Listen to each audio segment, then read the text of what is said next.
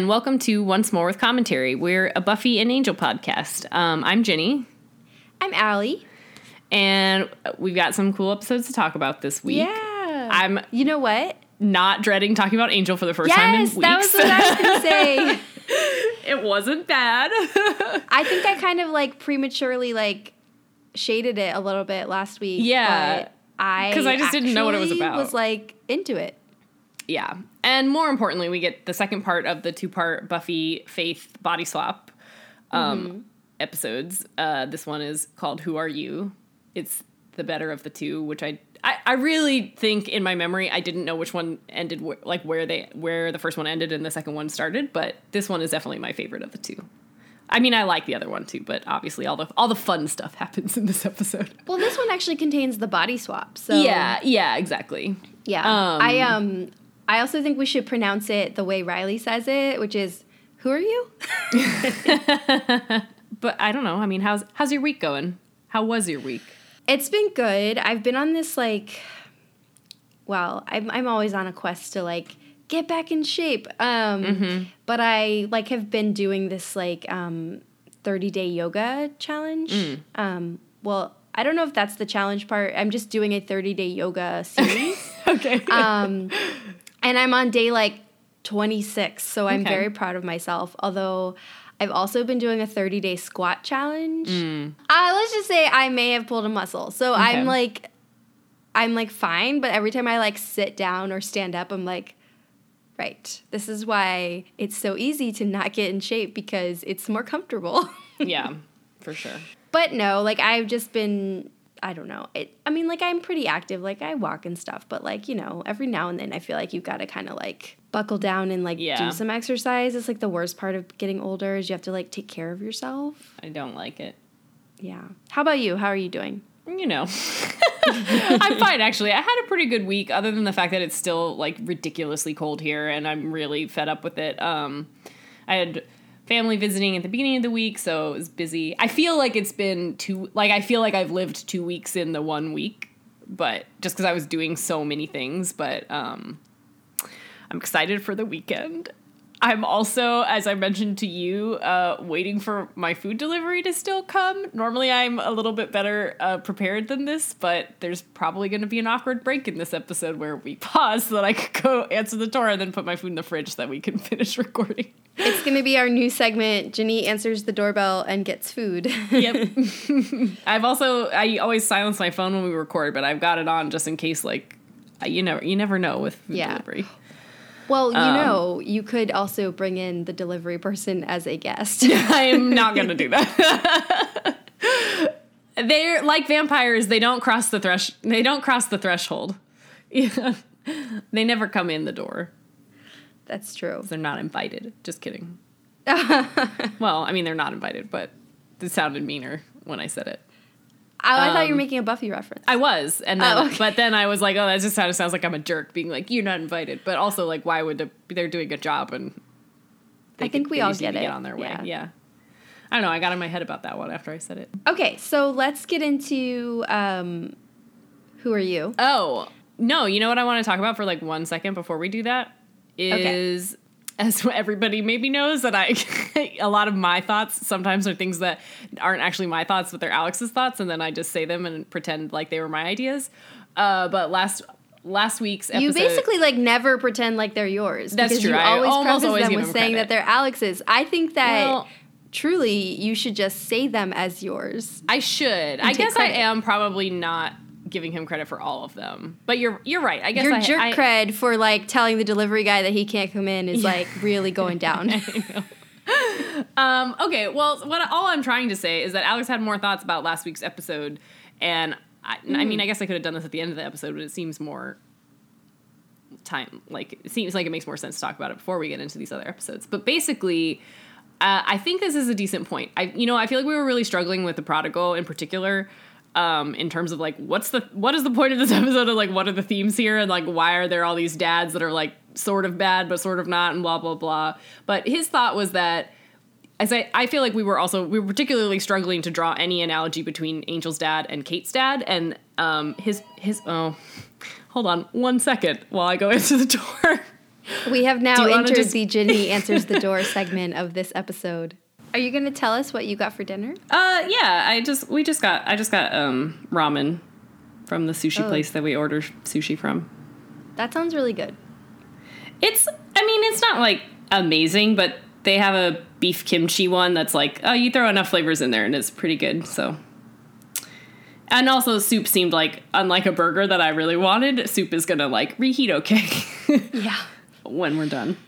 Um, okay, so let's hear about Alex's deep cut thoughts. his deep cut, yeah so his deep cut thought was basically that the pa- actual parallel is between angel and kate's dad.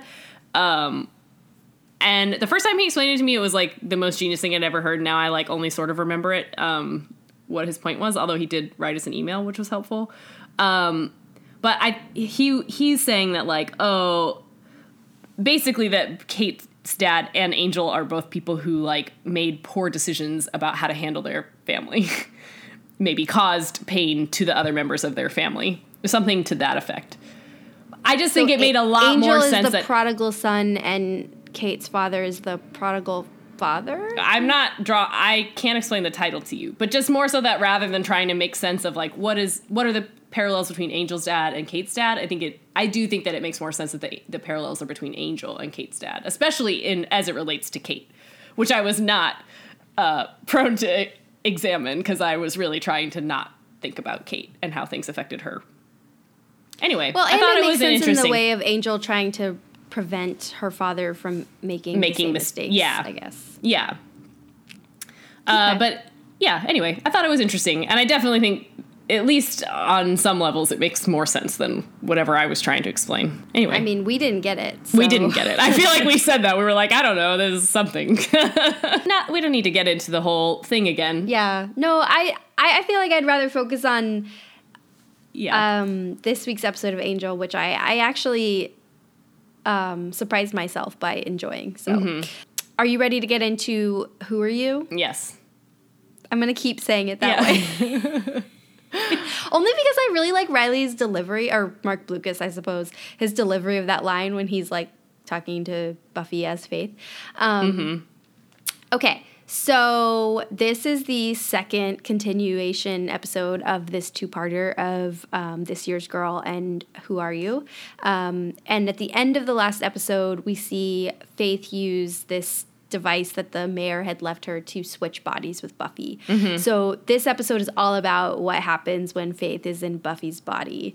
So at the beginning of the episode, like, you know, it's the aftermath of the big fight that they had. The police come and they take Buffy away. And I'm gonna use, try when I remember to use the correct names here. It's like very confusing in my brain because, like, the visuals don't match the. Right. Yeah. Anyway, you guys get it. So um, they take Buffy away, and Faith is left with Joyce, and you know, basically takes full advantage. Like she's pretending to be Buffy, like practicing Buffy's self righteous because it's wrong, um, which we've. I don't know if we've ever seen Buffy do that, but No. anyway. Um, she also takes Joyce's credit card and books a plane ticket out of the country. So she's like fully planning to flee.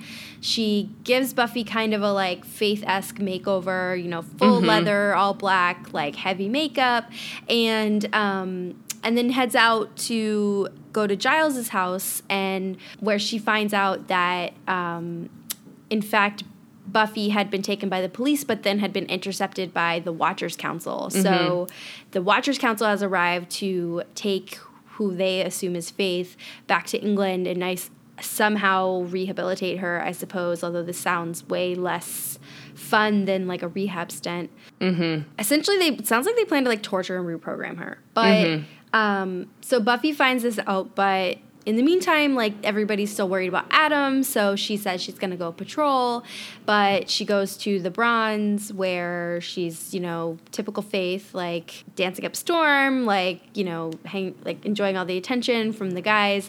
She runs into Spike, who mm-hmm. they've never met, but this is the you know Spike is sort of um, grumpy with her because he thinks she's Buffy. And so Faith learns that one, she's talking to Spike, and two, that he has a chip in his head. And she very aggressively taunts him about the fact that he can't do anything to her. Yeah. Um, we will talk about that because Yeah. a very interesting conversation. She also runs into Willow and Tara, who are at the bronze, and Faith is kind of the first to pick up on like perhaps the dynamic between Willow and Tara is not just platonic. Mm-hmm. The thing to come out of this is that Tara realizes that something's wrong. Mm-hmm. So she tells Willow that not only was um, Buffy mean to her, but Faith as Buffy also is like very clearly, if you can read the aura, Mm-hmm. like her energy is wrong. Like something's put where it doesn't belong. So Tara and Willow decide they're gonna operate a spell to go to the netherworld to figure out like what's going on. Um, in the meantime, Buffy escapes from the Watchers Council. She goes to Giles and she, you know, tells him that no, I'm not Faith, I'm Buffy, and um, Giles kind of believes her after a bit, but also Tara and Willow show up to say yes, Corroborate. this is Buffy and corroborate her story exactly. And they've also conjured a device that can undo the switch. In the meantime of all of this, after the bronze, Faith goes to Riley's because like she gets the idea of like, well, I'm gonna go sleep with Buffy's boyfriend, which mm-hmm. she proceeds to do. It's really uncomfortable for Faith because Riley says he loves her, and mm-hmm. it's obviously like a different dynamic than Faith is used to. So she gets kind of upset, and Riley obviously doesn't know what's going on. So the next day, Faith is fleeing the country, and she sees a report on the TV that a bunch of vampires have taken over a church and are holding uh, parishioners hostage. Buffy sees it too, so they both converge on the church where they battle these vampires that have come to the church, but they also then battle each other. Buffy is able to switch them back, and um, Faith escapes, and then Buffy and Riley have to confront the fact that he slept with someone who wasn't Buffy. Right. Um, I also want to mention the vampires were there because Adam sent them, Right. but really Adam is Like, just a whatever. device. Yeah. So whatever. I'm not gonna dwell on that. But that's the episode. So it ends. You know, Faith has come and gone, but she's left obviously devastated Yeah, yeah. in her wake as per usual. Yeah. I mean, I guess the other not this is his own topic obviously that is worth us delving into, but it's not just that she leaves a wake of destruction in her path. Faith also definitely hits a turning point in her own self. Like she does mm-hmm. like the fact that she goes to the church. Well, we should just save that for well, I don't know. Do you want to jump into that or we want to save that for down the line? Cuz I think like Faith's personal growth in this episode No, is think- really important. It's kind of in my eyes the actual main thing that comes out of this episode. In addition to the like like yeah, Buffy and Riley are going to have some problems, but it's not going to be like a season long problem for them the way that like Faith is going Faith is this is making a this makes a permanent impact on Faith's life. No, as much as we were talking about how last week Faith was kind of on the edges of the story, mm-hmm. this week she's very much in the middle of it. And this is, even though she's got Buffy's face, this is very much a story about Faith. Mm-hmm. And I think the title really goes really well with this mm-hmm. because it's also like, wait, who are you? You switch bodies. But also, from Faith's perspective, it's kind of like an internal question of, wait, who are you? Yeah, what do you- yeah. You know, she starts out the episode like, kind of going through the motions of like almost like mockingly portraying Buffy, like you know, Definitely she's mockingly doing, like on purpose. Yeah, I would say because it's wrong, mockingly. or Yeah. you know, um, remembering that she's supposed to go save people, and like she kind of blows off the.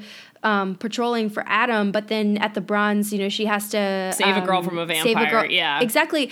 And she and the the girl says thank you, and Faith is a little bit confused. Like people don't usually thank her for things, and Mm-hmm. she's as she's interacting with people as Buffy and being treated the way they treat Buffy, which to be fair, they would have treated Faith that way had she not Right. been Faith about it. Um, you know, it kind of starts to sort of change her perspective a little bit, where Right, she like, was she starts making fun of Buffy Right. as this righteous person before, but she starts to understand how good it can feel. Like we go from her shrugging off Joyce's hug at the beginning Mm-hmm. to like kind of this met, like this transition she takes, and then you know I think the interaction with Riley is the most. Um, Yeah. illuminating for her where you know she's approaching this situation of she's come to seduce Buffy's boyfriend but she's trying to make it as like casual like non as non-intimate as possible Mm-hmm. right like she's referring to Buffy as like this body which is maybe also because like she's it's not her body. it's not her body but Yeah. but she's kind of referring to herself as this thing that Riley's going to do with as he pleases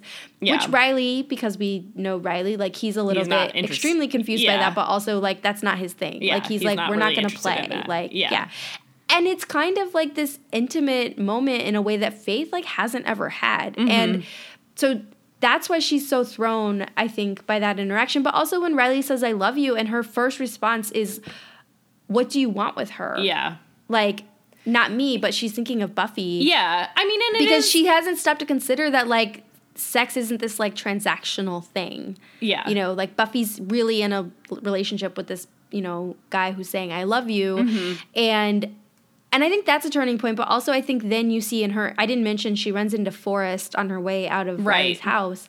And, you know, Forrest is kind of upset because he thinks Buffy is like basically taking over Riley's life and kind of lashing out about it, but Faith kind of gets sucked into this drama and and then she's like, "No, I don't care." No, I like she's like saying I don't care almost to like remind herself that like I don't care about this. Like I'm not here to like Yeah. actually take over Buffy's life. I'm here to like play the role until I can get out of town. Yeah. It is interesting too though because I don't I don't know that it's just the Riley interaction is more powerful than everything else because at that point it's also been a buildup of like it's Joyce, it's Willow, it's but I think you could have easily swapped Riley and Joyce in that episode and that could have also been the thing that is like the final nail for her because I think it is more it's more than just this one thing when she realizes things are different. It's that she's repeatedly getting showered with love and Yeah. affection in a way that clearly Faith has never had. Like in that we know that because she's alluded to that stuff, but I think it really comes to light in this episode when you're realizing like even these small things that like not not to say that Buffy takes it for granted per se, but like the I think yeah, like when you have a loving household, your life is just maybe easier and I don't know, but it. I think it. it yeah, it, I don't think it's. I don't want to pin it all on Riley, even though that is clearly a very significant moment because I think it was really also the build up and this like slow grading away at, at Faith's like hard exterior that like mm-hmm. she's learning that it also feels it feels good to have these interactions with people. I think you're right. I think it's everything building up to it. Like Riley's kind of the culmination of Yeah. it, but like it is it is- Joyce yeah. hugging her. It is Willow like getting righteous on her behalf. It's Well, and like Willow know, also saying that like, oh, I know you would never let anything happen to me, and it's like. Like Willow does say this like really offhand remark of like, yeah, of course you would never let Faith hurt me, and Faith is kind of like, oh, I guess Buffy really would protect her friend. You know, I, there's just so Yeah. many small moments and and big ones, but, but Well, and it's interesting because, you know, the big conflict for Faith, well, one of them of season three was, you know, feeling as though no one was ever going Mm-hmm. to accept her because of like Buffy. And and Buff Buffy had sort of the opposite opposite fear of, you know, thinking that Faith is gonna come Faith is trying steal- to come and yeah. take over her life, which Yeah, we, we sort of see happen Yeah, that's a here. good point. But it's kind Both of of them, interesting yeah. because Faith was always jealous of Buffy, but it's like she never really considered why Buffy had the life that she had. Mm-hmm. Except that you know she be- she turned it into this dichotomy of like I'm bad, you're good, and that's why. But Yeah. which is kind of the game she's playing at the beginning is like because it's good or you know Mm-hmm. I guess I just I I really like the particular transition that Faith makes in this episode. I think it is a really interesting like for all of the that's what I wanted to say.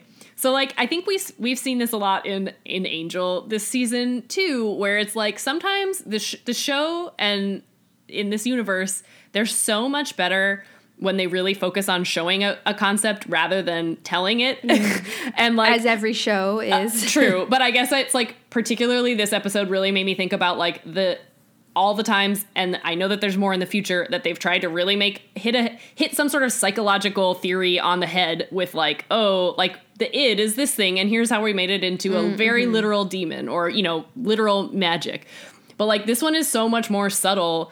I mean it's not subtle cuz like Buffy's not subtle but um Buffy the show. But it is a much more nuanced take on like psychology and what motivates people and they never name drop it. I'm like that's i think you know again why this episode really stands out to me in my memory. I think it's one of my favorite episodes in the whole show. Like watching i was so happy to watch it. Everything about it not everything except for adam is pretty good about it. Um but yeah but i really like this like they're really effectively showing us a concept and not just saying it and assuming that that's a stand-in for I know, I totally you. agree with you. I think that's why this works in a place where, say, Beer Bad doesn't. Now, Yeah. to be fair, I Yeah. I want to throw yeah. the show a bone and say Beer Bad was early in the season, and I also feel like they're still trying to remind you like Buffy's taking psychology, like there's this other stuff, and like they're yeah. trying to do this world building in a way that can sometimes get in the way of like effective storytelling. Well, and I'm I think that there's more stuff in the future that I'm gonna that's gonna bristle me more too, because yeah. Beer Bad is also like it's just such a silly episode that like I'm not ever I'm never gonna be too mad about it. Like whatever, have your have your fun. And I also going back to what you were saying about Faith's journey, I think you're right. I I love the journey in this episode. I think that's what makes this obviously the better of the two mm-hmm. episodes, mm-hmm. but I also love that and we will see this continued on Angel, like Faith's journey isn't done. Like right, she's right. kind of on a she two steps forward, totally one step just, yeah. kind of journey. Like yeah, this isn't like sure. an overnight thing. It's just she's learned some small lessons, and and and I think it's most powerful at the end of the episode when um, she and Buffy are fighting, and yeah. Buffy's still in Faith's body, and, and Faith just is just wailing on herself. wailing yeah. on herself basically, and like saying all these things that are obviously not about Buffy. Yeah like it's this self-hatred that she gets to kind of express because her body is in yeah. front of her and you kind of see all of like a lot of Faith's issues come from like self hatred. Yeah. In a way. I mean, this is why Faith and is a tragic being, figure. Yeah, and for being neglected and not having those support networks around you. Like, of course, you know, it's not. Eh, you know, like in the last episode, we had these dreams where Faith is imagining herself as the victim of Buffy, and like they're they're interesting, but you know that it doesn't really work because we know that the situations that she's imagining were never true. But in this one, we again we really do get to see the ways in which she. I mean, yeah, that her life has been hard and it has taken a toll on her. And I do think it's yeah, it's tragic, and I feel a lot of sympathy for her in this episode. Whereas in that last one, you, I never really felt sad for her. You know. But I also think it's a really good way to sort of highlight the risks of this whole Slayer enterprise. Of yeah you know, they never have control over who becomes the Slayer. You know, like. Well, and they've put at the zero stock like, in maintaining them mentally. well, right. Like at the beginning, Giles might have wished for a more um, traditional, traditional, like studious Slayer, but he got Buffy, but he learned to work with it. Whereas, like with Faith, they got kind of a loose cannon, and you know, Giles was never as dedicated to Faith as he could have been because Buffy was his primary concern because by the time Faith comes along he and Buffy already have this like pseudo father-daughter relationship well, and yeah. every watcher that they sent for Faith was right. kind of a dud like I was gonna, Gwendolyn and, Post turned defense, out to be evil and yeah. Wesley as much as we love Wesley was yeah. not a great watcher so but and I mean in Giles's defense he wasn't supposed to have to take care of Faith for, uh, for anything no. other than a temporary time so no but what I'm saying is like Faith never got the like right. She never attention she could have. Yeah. So like, yes, she has these issues, but you're right. Like nobody was caring about her mental state or even working well, around it or whatever. And obviously, there was one person who cared about her. It was the mayor. So like, uh, yeah, like her her journey is like so the the reason that she makes the choices she she is poorly informed and there are like i think again in the last episode when we see her trying to like she's trying to goad joyce with this like oh buffy's not been around. Don't you see how she never really loved you? And it's like obviously you're saying things that are just untrue but i think for the most part like it really faith's motivation and her decisions do make a lot of sense for her, where she is and the hand that she's kind of been dealt. Yeah like you keep getting these bum watchers. You had a, a, tough childhood you get here and you're outshone by this other person who who does have all these things that you've ever wanted and all the acceptance that you were have been craving. So like it it makes a lot of sense that she's going to run into the arms of the first person who actually does take the time to offer her those things. Right. You know his own motivations aside yeah. Well, well i think it was opportunistic but also um, I think it was genuine. Yeah. Yeah. Yeah, sincere is a better word. So I guess the so other thing. You, sorry, go ahead. Go ahead. well, the other thing, the other reason that no, I really you, no you. Let's be gentlemen about we will. this. I'm Why gesturing you? to you very politely. um, no one can see. The other reason that this episode I think really lands, and it's also is is the fact that Sarah Michelle Gellar is a good enough actress to pull this off. Because I think oh my it, god, it's interesting okay, too that Ginny, like it's yes, like this is yeah we're on the same wavelength. That's well, literally what I was gonna say. because because to our point, this is a, a really important episode for Faith. And if Eliza Dushku had had to carry the whole thing, it probably wouldn't have been nearly so poignant. And it, and it, it's just so obvious in this episode. You know, like Sarah Michelle Gellar is just like she is like wiping the floor with Eliza Dushku. Admittedly, she's not on screen as much, so like, sure, but and they, but it's like it's so obvious that like Sarah Michelle Gellar body as Faith is doing so many small ticks that Eliza Dushku does when she's playing Faith. And it's just like so interesting and believable. And I really, every time I watch it, I just have so much fun watching her. then you get to the scenes where Faith is playing Buffy, and it's like, well, they've clearly given her lines that are something that Buffy would say, but she's not doing anything else to make it feel like she's somebody else. You know what I mean? And she really so doesn't that was something carry it. that I noticed where Sarah Michelle Gellar does such a great job of mimicking Eliza Dushku's physicality, Yeah. like her her movements. Now, to be fair, I think Eliza Dushku has slightly more True.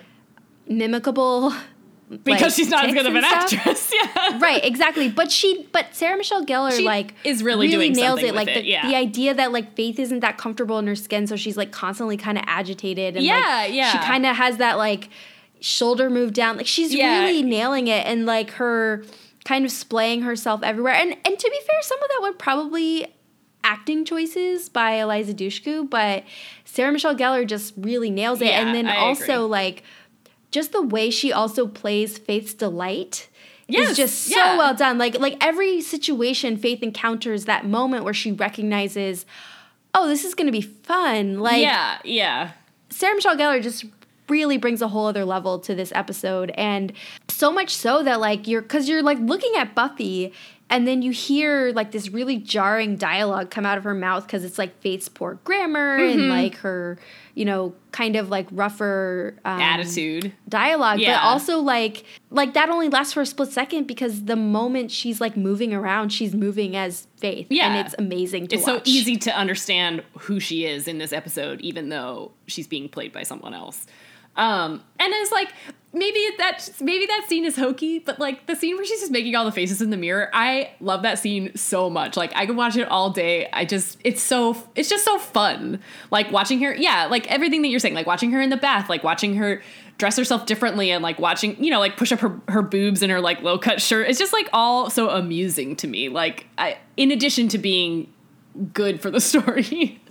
well i think that's so telling because it's like obviously this like serious story we're telling of like buffy switches and faith switch bodies but like it's also kind of like the the little things of like of course faith is having fun with this Yeah, right yeah. and it's like adds kind of like a comedy element to it a little bit although i will say faith's makeover on buffy is like not a super flattering look on buffy like for her I coloring mean, I don't like hate she it, but sure. it's like no because it's like faith does her makeup the way she would but like or maybe it's like maybe i don't know maybe it's just like i'm just like applying faith's drama to like buffy's look but i but also it's like a heavier makeup look than we're used to seeing on buffy so i don't Mm-hmm. Yeah, know but she yeah. did steal the lipstick from joyce so i guess it's not that bad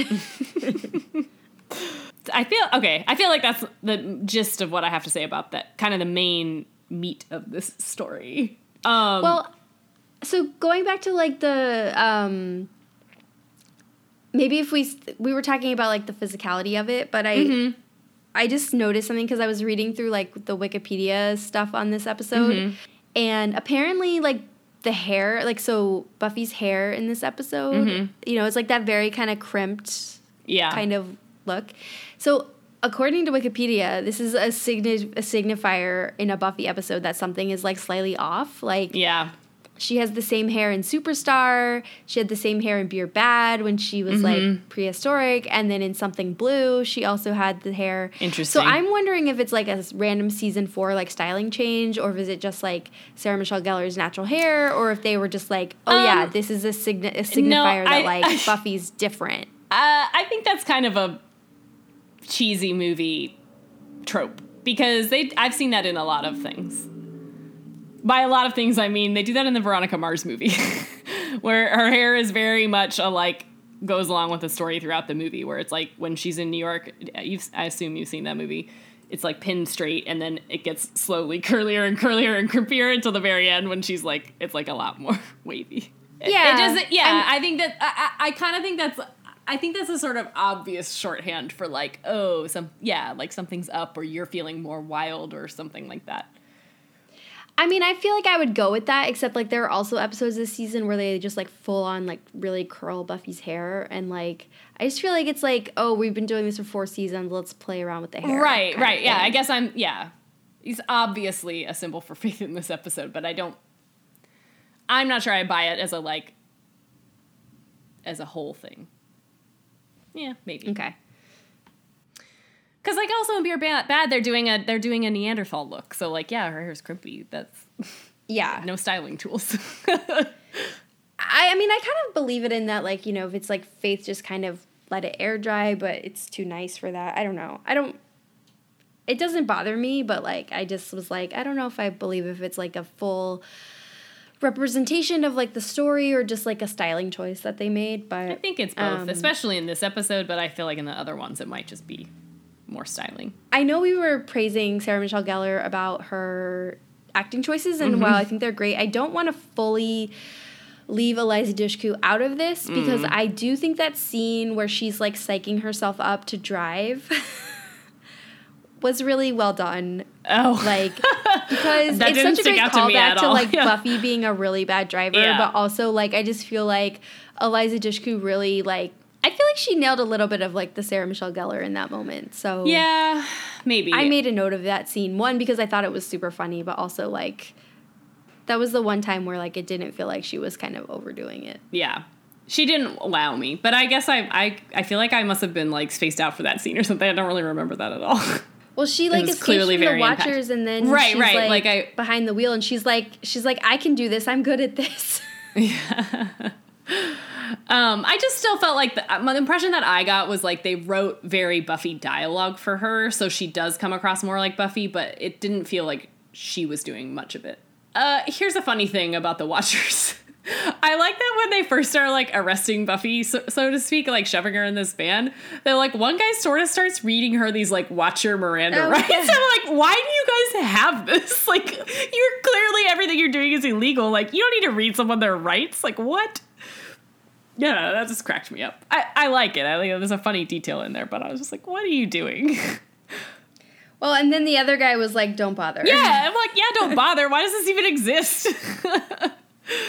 yeah, but I I don't know. I don't. I guess I didn't. I didn't because I'm so enamored with the whole Buff Buffy Faith storyline. I didn't really think that much about the Watchers in this episode, but it is definitely an interesting, you know, tidbit, kind of adding just background that I think they'll um, pull from late in future in the future seasons of Buffy. That like, yeah, just kind of reestablishing how hardcore really the Watchers are and how little they care for the Slayers as humans. Not at all. They they that do they care for them? Well, it's it like very obvious they've come to view them as disposable, which is kind of the whole reason Buffy was like, "I'm done with you." But then this guy telling Faith that she perverted the Watchers Council or something is like, Yeah, okay, maybe because she turned into a murderer, but also like Buffy kind of had a hand in that too, because she and if by perverted you mean like removed your reason for existing, Right. then It's know. interesting too, though, because then to your point, and I guess this is a there's on- only because of the trappings of the show do they not go this way, but really they should have been trying to kill her, right? She's at risk and she's replaceable. I guess they think they would do better with two Slayers. I don't know. Well, I think it's heavily implied that if they need to, they will kill her. But why wouldn't that just be their first go to? They've already got a Slayer. Or why are they not trying to kill Buffy so they can get someone more in line? I guess this they won't be able to kill her. To be Because fair, maybe they have rules about killing humans. I don't know. Hmm. interesting. I like how Xander thinks wet works is scuba diving. I have I have things to say about the bronze scene. Several things. okay. The first Well, one yeah, is no, we should talk about that. the, the first brief thing is I, I think this is actually the second time that they've been in an episode and or it might be the first, but the song the band that we don't get to see, unfortunately, but that's playing in this episode is Nerf Herder. Just Oh, like to- really? just like to drop them whenever uh, pointed out when they're around. Yeah, they're the uh, theme. They wrote the theme song for Buffy, and they also do the theme song for our podcast. Do it like we they did it for us. They'd have a song and Uh, we play it. we commissioned this, obviously. Uh, but Um, moving on, I assume. I, I mean, we have to talk about that Spike scene. so, okay, I so I have a question for you, Ginny. yeah. Do you think then that Faith is solely responsible for Spike's crush on Buffy? I don't. I had that thought, but no. I think that it's more so that I, because I think uh, realistically, you and I have talked about this, if not on air, but also definitely on air. I mean, Spike has had a, an obsession with Buffy since the moment he saw her. What not not that necessarily right. it wasn't necessarily romantic from the beginning, but I I think it's not hard to see how he's going to make that journey anyway. I'm certain that this has an impact on that journey, but I don't. It's not the reason for it. I don't think. Well, I, I, I do feel like if, it's probably firing some synapses back in his brain that he's gonna remember later, but I don't feel like it's the reason. Well, I think a defining thing about Spike's crush on Buffy is like he's like really sort of like physically lusting after her, yes, right? Yes. And I if this is not the catalyst for that, it is definitely sort of a wake up call to Spike that I, perhaps yeah. because like the look on his face, yeah, after Faith sort of taunts him, is like oh, oh my. Oh. like it's very much you know, the same and, and he's, he's very make. angry yeah. and he's frustrated, but it's also yeah. like it feels like if he didn't already if he wasn't Realize already aware that, yeah. that he was having like thoughts like or like feelings like now he's very much like what was that yeah like, i think it's bringing something to the surface that was already there more than causing it but so maybe I mean, she's responsible for like his own that. awareness but you're right like she's not creating anything new about Buffy's obsession with or Spike's, Spike's obsession, obsession, with Buffy. Yeah, but it is a very amusing scene. I got a little flush. it's quite intense. um, and as someone who ships them a little bit, it was I, I didn't hate it, even though I know what's going on. I mean, uh, uh this episode also has the like pretty explicit Willow and Tara scene. so like, that one was the one that I forgot about. I was like, oh, this episode is just like so let's, I was not prepared for this. Let's talk about um, Willow and Tara yeah, because uh, yeah. this is definitely the episode where I want to say it shifts from subtext to like full on, except it's still subtle it's still, enough that like uh, if you don't not. have faith calling it, no, no, I'm not talking about the scene where they do oh, the spell. Okay, I'm talking okay, about okay. like everything else leading up to that, like Willow's conversation with Tara, yes, where yes. she's saying, "I like having something that's like a non-Slayer part of my life, right, or that's right, something right. that's mine," and Tara says, "I'm yours," and like it still sounds like it could be like a really intense friendship, but like mm. a friendship. Um, until you have faith, me- hold up, I'll get there. Until you have faith meeting Tara, yeah. and Faith is the first to notice, like discern that yeah. perhaps this is not just like they're not just friends. A friendship, um, which I think is interesting to note because one, she's also the first to notice this because Buffy hasn't met Tara yet, right? Um, but also Faith notices it because she's kind of on the outside, and then also like the other two that are the first to notice it are like Oz when he comes back, and then um, Spike as well. So yeah. I do think it's interesting that like Willow's friends are still kind of oblivious to it, but like Faith is the first one that's like, oh, okay, so this is what's going on. But I but I do think without that spell scene, it's still left a little bit ambiguous mm. until you get to that spell scene and it's like okay they're doing a spell but like i don't think anything about this episode was what I, are I they but it's, it's, like and also i think the juxtaposition of that scene with the one of um, riley and faith having sex yeah. is like leaves like just erases any ambiguity and it's like yeah. oh this is just because they couldn't air a lesbian sex scene at like 8 8 p.m yeah. on like you know a tuesday night in like 2000 like yeah because everything else about it, like like well, Tara and, and, Willow during that yeah, spell, I was just like, I mean, and it's wow. a shame because it's a while before they're gonna get to have an on-screen kiss, and that's definitely because of like the time and the networks and things yeah. that you were and weren't allowed. To. But if do. they can't kiss, they definitely can't have sex. Right, right, right. But I'm saying that like it is a shame that they don't get to have that, but at the same time, as as before, sometimes like sometimes the symbolic things are as I was I think I was more not I don't want to say I'm embarrassed but like that scene was like also quite like caused me to blush a little bit in a way that I think if it had been explicit, I actually would have been like, yeah, sure, whatever. Like I've seen a million sex scenes in TV shows. I rarely see like orgasms, you know, like something about that one was like, I, as much as like it's funny because by trying to force them to be like more subtle and not allowing them to air certain things, they d- kind of make it more explicit. Not not explicit in the sense that like it's happening literally, but explicit in the sense that like X-rated. you know, it's right, not well, like, X-rated, so but it, it's like it is It's like before horror, they get into yeah. the spell, like Tara's like it's really intense, and it just sounds like it's going to be like a really difficult spell for them to do. And then Mm-hmm. you watch them start doing the spell, and even though they're just kind of sitting next to each other, and there's like you know, No, they're like panting and everywhere. sweating. Allie. But, I like, think right, but that's the thing very is, like- innocent about this. No, no, no. They're they're they're like sitting next to each other, and, and there's like you know lights in a circle and everything, and you're like, oh, okay, they're doing a spell, and it looks difficult, and then you're like, wait a second, like this is going in a different direction. Yeah. And I think it's just heavily implied that like even even maybe for them it's not like a physical thing, but it's definitely their first kind of like sexual yeah, like, encounter. yeah. experience together. Yeah. Like the magic is turning it like Yeah. because they're not physically touching each other beyond like ha- you know Yeah. putting their hands together, but like it's clear that they're sharing this experience. Right.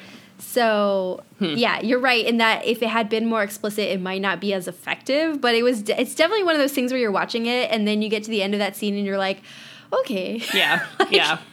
this is maybe the most explicit love scene we've seen on the show. To Yeah. I guess Like, that's what I'm saying. Is it's like, and it, and I, I want to be fair that like it, uh, it's not like oh how it worked out better for them because it's really unfair the way that we've only been able to show straight sex scenes, and that's totally wrong. And I'm glad that we're more or less in a place in TV where that's not true as much, but.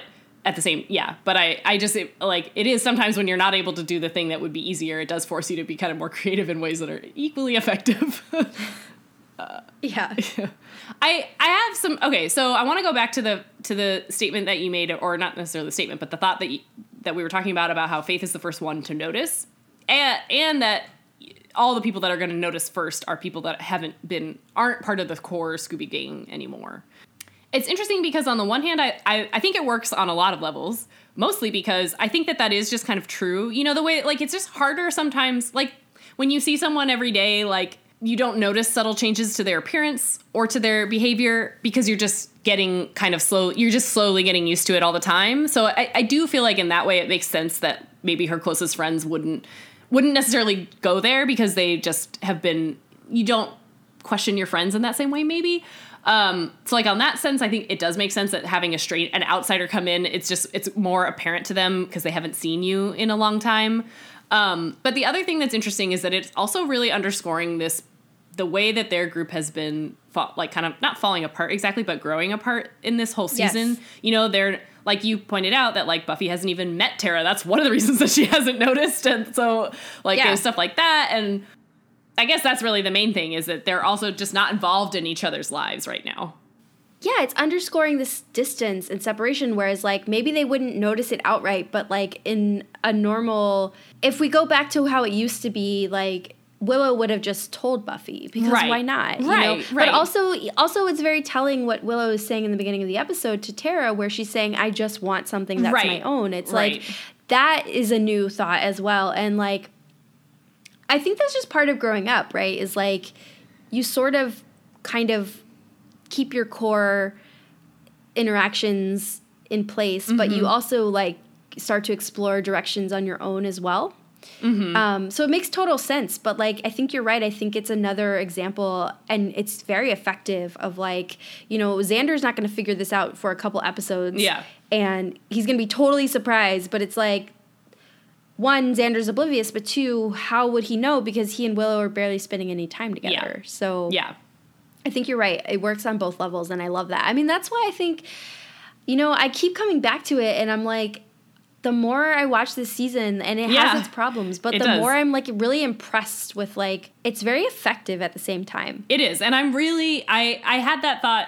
Shoot, I should have written down my thought as I always should. But yeah, in increasingly, I'm impressed with this ep- with this season, and it just it surprised me a lot how much when we started do- di- drilling into it, I'm like, oh, there's a lot of good stuff here. Absolutely, and I do want to bring up. Um, we had a, a reader write in and Yeah, clarify was just gonna something for that. us, which I think I had heard before, but I forgot. I started and it was like yeah. a very excellent point to make because we have complained a lot about how the big um, Bad. letdown of this season is Adam, and the and it's in fact the villain is the worst part of the whole season.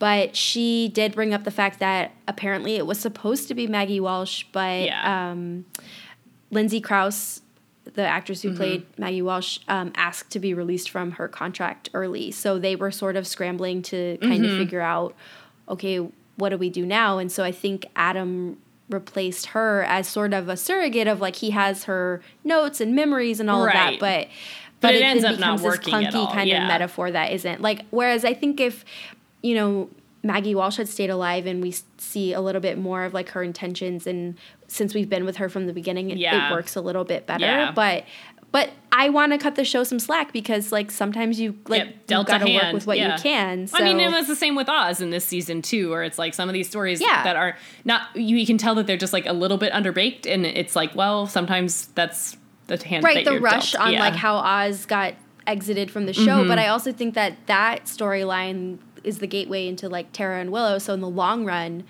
it's Yeah, great. Um, it's maybe for the best, yeah. you could also look at it as you know um, them deciding to uh, remove Doyle from Angel as well. yeah. You Um, know, so it opens doors for things. It's just I think in this particular case, the thing that came through the door was uh, yeah, kind of a letdown. yeah, and I mean, I don't know what would have made more sense. So like, I I I think there's still things that they could have done differently, but yeah, I I definitely can I can see how like an episode a season with Maggie Walsh as the villain could have been really fantastic. Um, and I think then, yeah, maybe season four wouldn't kind of have the reputation that it does of, of sort of being a slog. Even because as we're talking about it, it's not a slog at all. It just No. falls apart at the end. But may, do you think also that it's benefiting from the um, com- the juxtaposition with Angel season one? like we're watching these episodes No. next to each other, so we're like, oh, this is way better. No, I don't think that that's why. I because because like an episode like this, like we've been excited to talk about this. I I've always been excited to talk about this episode. We were excited about Hush, and there's just been so many Yeah. little gems and and again, I think the thing that we've talked about a lot is how. It, on the surface, it does seem like oh they they really they lose their footing because they're in college and the show writers don't know what to do. But actually, when we're talking about it, I feel like they had a really good plan, and it was we're gonna drive the Scooby. worked, We're like yeah. we're gonna we are gonna work through this, and it yeah it is a little bit awkward, but mostly they've really had a tight plan on what that means for the main characters. Like it hasn't that part hasn't been sloppy.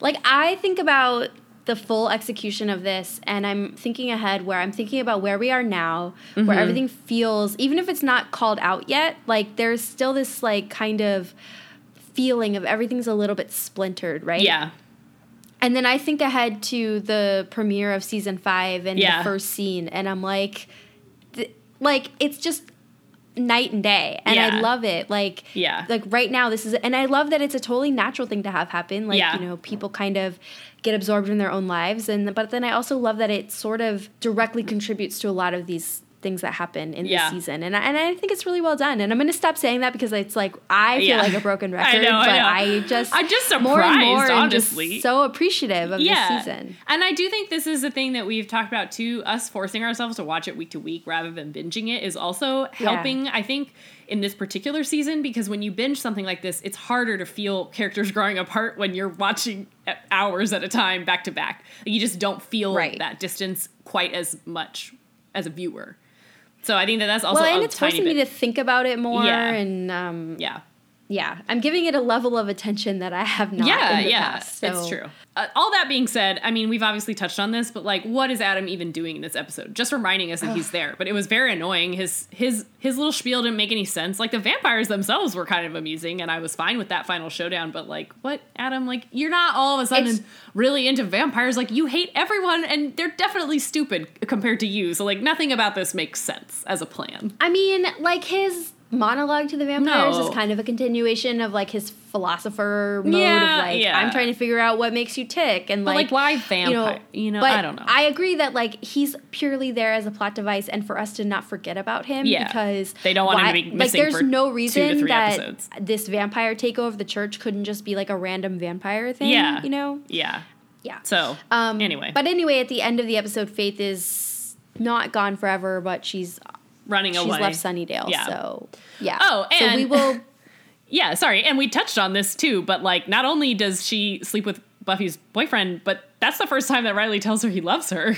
And that is pretty painful. I think that's the thing that gets me more than anything. And it's and, and it, the funny thing is that Buffy doesn't even know about that, at least not yet. You know, like Yeah. the thing that she is Although- upset about is the actual sleeping together when it's like, really, she stole this much more intimate moment from from you and you never get that back. That's true, and I don't know if that ever kind of comes up, but I think it I, do but- really love Riley's response Yeah. to this whole thing when Buffy realizes what happened and and Riley realizes it too. But I feel like his response is just very matter of fact and like kind of I love it cuz he's like she's like you slept with her and he's like I slept with you. Yeah. Like Riley had no reason to think that wasn't Buffy. Yeah. Like she was acting a little odd, but like why wouldn't he assume that? So he's like, and, and it sucks for both of them Yeah, because like, they really no one's Buffy's done anything trust wrong. has been shattered, but Riley's done nothing wrong. Yeah. So And they, I mean, and, know. I also appreciate that this is gonna come. That's gonna linger in the season too. You know, like that. That's not the end of Wow. that story either. leads us into the brilliant episode of next week. Mm-hmm. Um, but, can we also talk about that scene at the end because I just really love Buffy's outfit okay, sure. in that scene where she's not to jump from the serious to the Mm-hmm. superficial, but that scene where she and Riley are talking, kind of like knit halter top she has on with like the green pants. I'm very into it. Mm. Okay. I'm like, mm, yeah. I, I want to wear that myself. I won't. I wouldn't look as good, but like you know, because I feel like Sarah Michelle Gellar and I might be the same height, Maybe. but I don't know where She's she gets her pants because like they always seem to be the right length and they Well, They they, have tailors on the set. same Allie. way. Allie, they have a whole costume department. I know. Are they like shortening? yes, the, they're the length of definitely the hemming her pants. Of course. no, no, no, not hemming. Like uh, this is the main problem of being a short person. It's not the hem. It- that's a problem, but it's also Hmm. Fair. the length from the hip to the knee. Regardless, they're The knees always hit me on my shin. they're definitely altering her clothes. Yeah. Anyway. Do you want to move on to Angel? Yeah, are we are are we Are we uh, done? sorry, I I. I, moved that from quickly from serious to uh, fashion roundup. Yeah. Uh, I mean, I don't think I have any more notes, um, yeah, let's talk about Angel and the episode that I did not hate. and I didn't remember either. uh, the funniest thing, well, I'll save that thought. So, yeah, so moving on to Angel, this episode called The Ring, very ambiguous, could have meant a lot of things. Um, so basically, in this episode, you know, at the begin, as as is always the case, somebody shows up frantically to Angel Investigations with some sort of problem and sob story, and so the team like hops right on it, uh, believing, just taking this guy's word that he really has a problem and that they need to go look for it. I. But of course, that guy, I forget his name, even though he was one of the main characters in this episode, was not actually looking for help. He was trying to set Angel up to get him trapped into this like underground demon fighting ring that this guy runs in LA. That for obviously they place where very wealthy people are placing very high stakes bets and it's a profitable endeavor for him. So Angel ends up trapped. They have this magical enchanted bracelet that makes it so that he can't leave, and they force him to fight other demons to the death. Um, while you know, as this is going on, Angel is trying really hard. You know, he's reformed and he doesn't like killing people or demons. He's trying really hard not to participate, but it's it becomes very difficult for him. And he does get in a fight in the ring and kill a, a demon. Um, but the rest of the time, he's trying really hard to convince every other um, demon that's enslaved there that they need to band together and that they don't have to do this thing. Um, luckily for Angel, he now has a competent core team in the form of Cordelia and Wesley. And so once he's been missing for a while, they decided to start looking for him and try and figure out what's gone wrong. And they find out what's happened and where he is. They devise, um, Wesley helps put together some sort of also magical enchantment that's going to break the um, like bonds that are holding Angel and the other demons there. And eventually, with their help, they set Angel and a bunch of and all the other demons free and kill the bad guy. But the other thing of note in this episode is that we are, fi- are introduced to this character, Lilah, who works for Wolfram and Hart. Um, I forgot to mention this in the middle of that little summary, but at one point, after Angel is enslaved in this fighting ring, she actually does get him out and set, offers to basically buy his way out of the ring, except that he's going to have to agree to these conditions, which are basically that he can't go after Wolfram and Hart, or like he he can continue doing good in LA as long as he doesn't step on their toes. Um, and he obviously doesn't agree to this, despite the fact that it does mean that he's going to be thrown back into this fighting ring. Is it that he can't go up against Wolfram and Hart, or he can't try to end this like fighting ring? I think it was That's both. What I, didn't think it was both because I don't know why Lilah would care. Well, maybe the ring is one of Lilah's clients. I would assume. But either way, I yeah, think or like is it implied that Wolfram and Hart is sort of running the ring because they also buy his contract? I don't think they're running it. No, I think they're just. It's a place So- where all their wealthy clients are involved, and it's a thing. I think they're just tangentially involved in it. I don't think that they run it So then why does this guy want to lure Angel into the ring?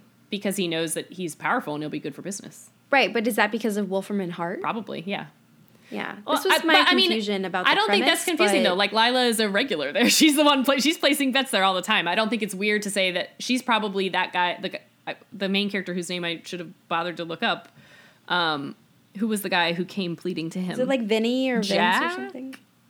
oh, no, his Jack brother, was the his brother. brother, Darin. That doesn't even sound familiar to me. Anyway, I think he's probably a Wolfram and Hart client because he needs help like laundering his money or whatever. So like I think they're involved and they would yeah they have contact and they're like running in the same circles. So this is a very one-off episode. Like it's not super Mm, yeah. playing into the arcs. I mean, we barely even get any mention of like the last episode, other than the fact that like they try, to, to call Kate, Kate, and she has like no time to deal with like Yeah. where Angel is, and it's like very contained. Like Angel plays hero, and like it's like Angel's kind of Spartacus moment, sort of Mm-hmm. of like let's free all the slaves fighting in the arena, um, or is that Gladiator? I don't know. Um, but I think you're right in that for me it was like okay the introduction of like Lilah and um, that's important Mm-hmm. for a few episodes down the line. But also like Wesley and Cordelia kind Yeah. of learning how to work together. I mean that was Um, obviously my I favorite don't part know of. where this demon database was supposed to come from. Oh, that's a good question. like who's who's populating this, right? Like I don't know. All the uh, what are they called? Uh, what is Jenny Calendar? A pa- techno Oh. all the techno pagans. techno pagans. I guess if she existed, she would have been running some. If she was still alive, she'd be doing something like that. But it It's is true. a- there are like other little pocket groups probably fighting demons. Yeah. Um, I do love the end of this episode where, like you were talking about, Angel doesn't want to kill a demon, but I think it's because he views the demon in this instance as like innocent. Whereas, Yeah, like well, we've it is, seen, he yeah. has no problem killing demons who are attacking him. Well, yeah, but I think that that's I think that's fair. You know, Yeah. he's been put into this terrible situation. So, okay, I I, I feel like we're jumping around, and I want to talk about a couple things specifically. Uh, the first thing has nothing. To, the first thing is just that I'm. 99% sure that there's also literally an episode of Bones where David Boreanaz is like involved in a fighting ring. Not uh, obviously there's less supernatural things going on, but I swear to God he gets in like a boxing ring and has to similarly like as an under because he's undercover has to like prove himself in this. It's a very similar plot line to an episode of Bones is what I'm saying. I like it. He does it well, but that was funny. Um, but yeah, so I I think one of the things that I liked about this episode is it was kind of a return to this like oh Angel is the is the part of the Buffy universe where it's sort of this they're living out this like noir you know fiction. And this one felt a little bit more like that. You know like it just seemed like they had their ducks in a row more stylistically and like thematically. You know like it was a dark episode but not like creepy in the way that some of the angel episodes have come off. Like not creepy in a good way where they're making a point but just like accidentally really unsettling you know? So i feel like this one was just more like structured and together it was less sloppy than the other ones. But i think part of that was it's like yeah we got to have more of those like a guy bursts through your pi glass door you know door with a glass window on it and just kind of these more like typical um, features. Does that make sense at all? Yeah. um, uh, but yeah, but then I think unsurprisingly, my favorite thing about this episode was watching Wesley and Cordelia. Like watching them, as I said, kind of grow into more competent characters and growing into a team where they're learning how to play off of one another's strengths. I think, like in particular, that scene where they're trying to, they steal someone's ticket so that they can get into the fight, and they're pretending to be like LAPD officers was like Oh, that was not very believable, great. but it was so fun to watch that. You know, like Cordelia gets this idea, and Wesley decides to go along with it, and it's like a little bit awkward, but they also totally make it work. Like that was just that was wonderful. How is Cordelia not booking acting jobs? Is what I want to know. That's a great I thought she was great. yeah she was i mean and then similarly like when wesley's trying to figure out how to um make this tool to like break the spell on the shackles that they have at this demon ring you know like cordelia i mean i guess this is less of a like real character moment but like you know cordelia like has knows the perfect horsehair thread that he needs. Like they're just really playing off of one another. I think they made a big point of that in this episode to watch the way that they were interacting. Yeah. It was definitely the highlight of the episode. Yeah. Um, I could have watched the Cordelia Wesley show. Me too. I mean, I, I that's all I want. It, it, this is going to turn into that at some point, a little bit. I hope.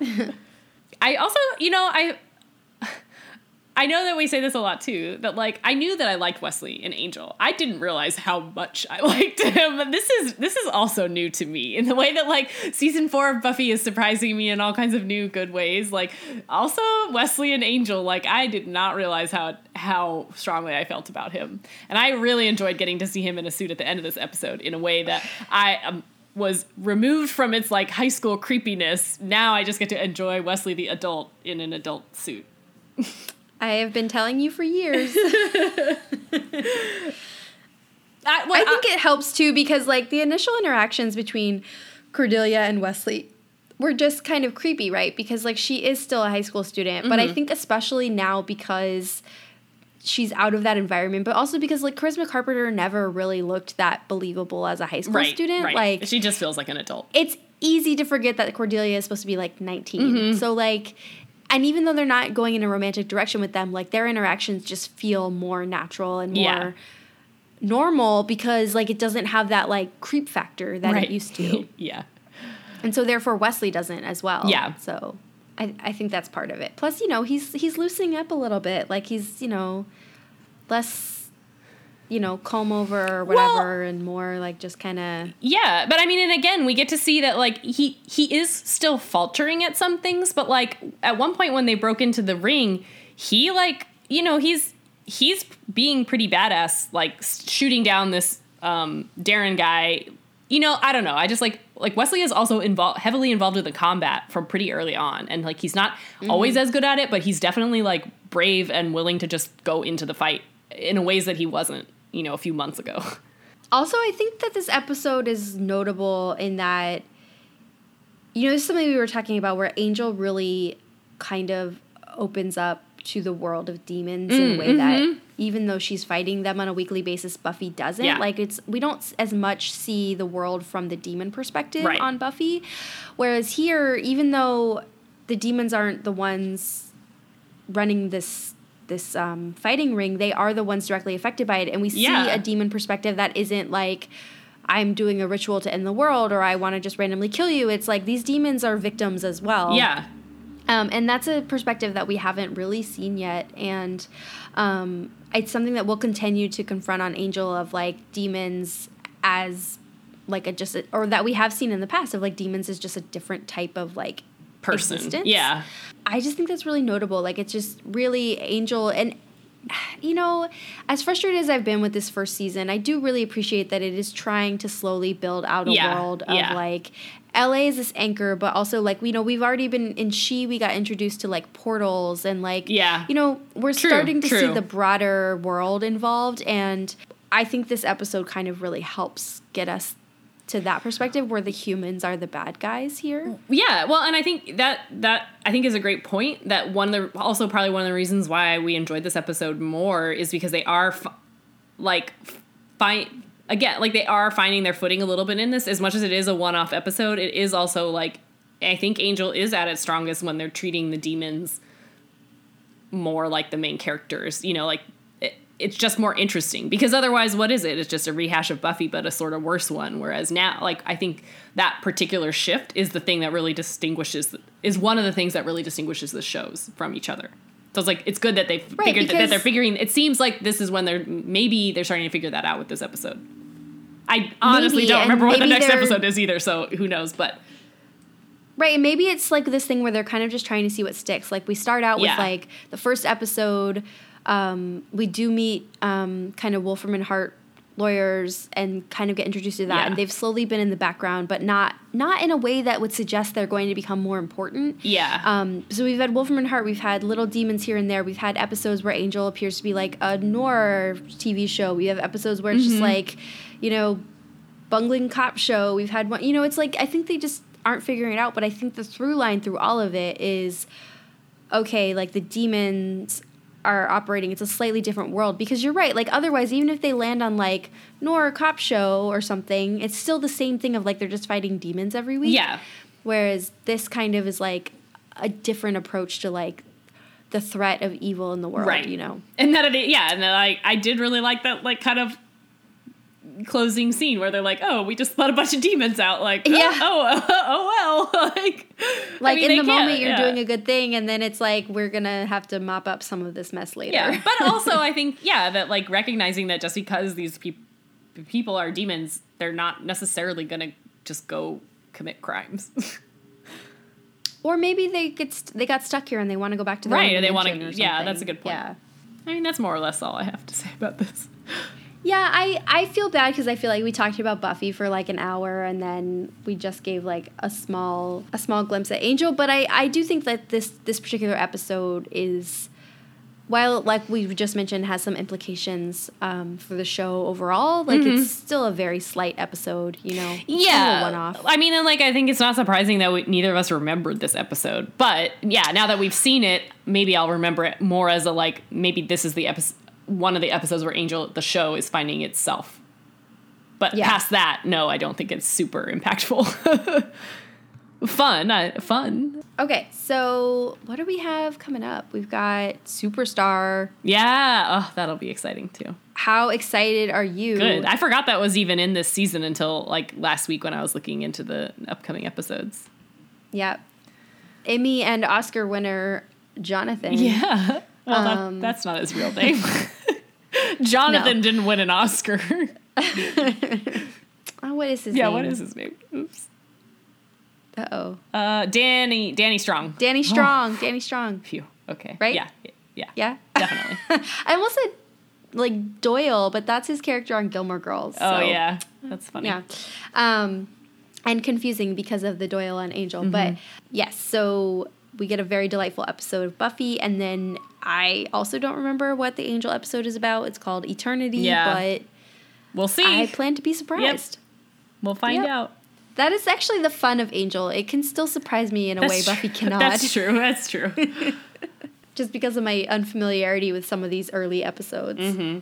Okay, do you have any pop culture for the week? no, I don't. I don't really either. I've just been watching a lot of Bones.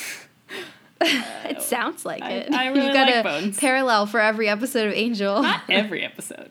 Um, I wonder if David Boreanaz was like, you know, one time on Angel. I know. and It's kind of funny. I guess it's just a trope in television that I'm not aware of, but I don't know. okay, so what team are you on this week? I'm going to be Team Faith. I think What? she needs it this week. and she's she's I want to encourage this journey that she's on. okay, well, I agree about that part, but I think I'm going to be Team Tara That's fair too. because Tara figured out what the hell was going that- on. Yeah, that's true. Because I can't be Team Wesley again, so I know. so that, obviously that's my first choice. I, I'm pretty sure it's just Team Wesley from here on out. I'm gonna even forget about Spike. It's like, oh right, Wesley, Wesley. I'm gonna Wesley. write that in permanent marker. Well, Team Wesley. Team Wesley. Yeah.